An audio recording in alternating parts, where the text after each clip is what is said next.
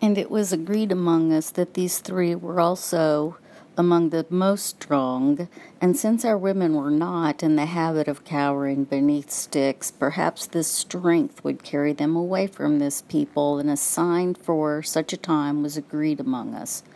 As our people had no difficulty at all in seeing the watchers, both those at a distance and those who sat still, as it was allowed, so it was agreed that someone from among them would seek water at the stream and convey at that time the general condition of each.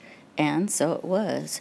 Our three women were accepted with hesitation, but with some ease, some few from among their men rapidly herding them toward the other females, where they settled carefully.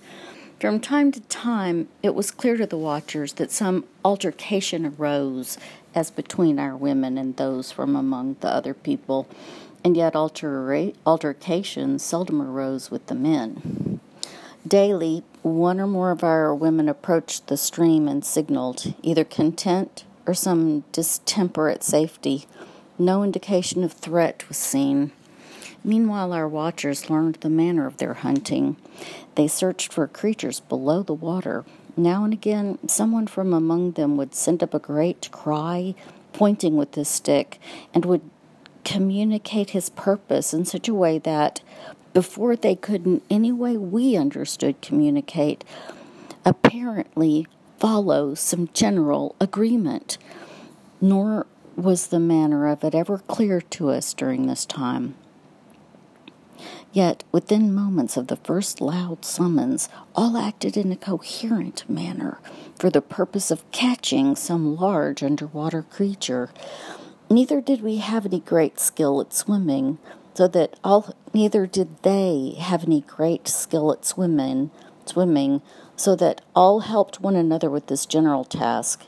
Now as the days followed one another, these were their patterns until one morning one of our women signaled from the stream that they would soon be leaving. They gave us three days to prepare to head north, and we responded that this was enough. Now, on that third day, a great furor arose among this people, with much calling and chattering, so that we knew some great event was occurring. Finally, our three women separated themselves from the others who seemed to be chasing them away, although they did.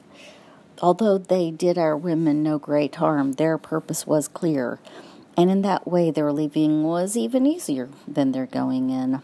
Now, this is how it happened.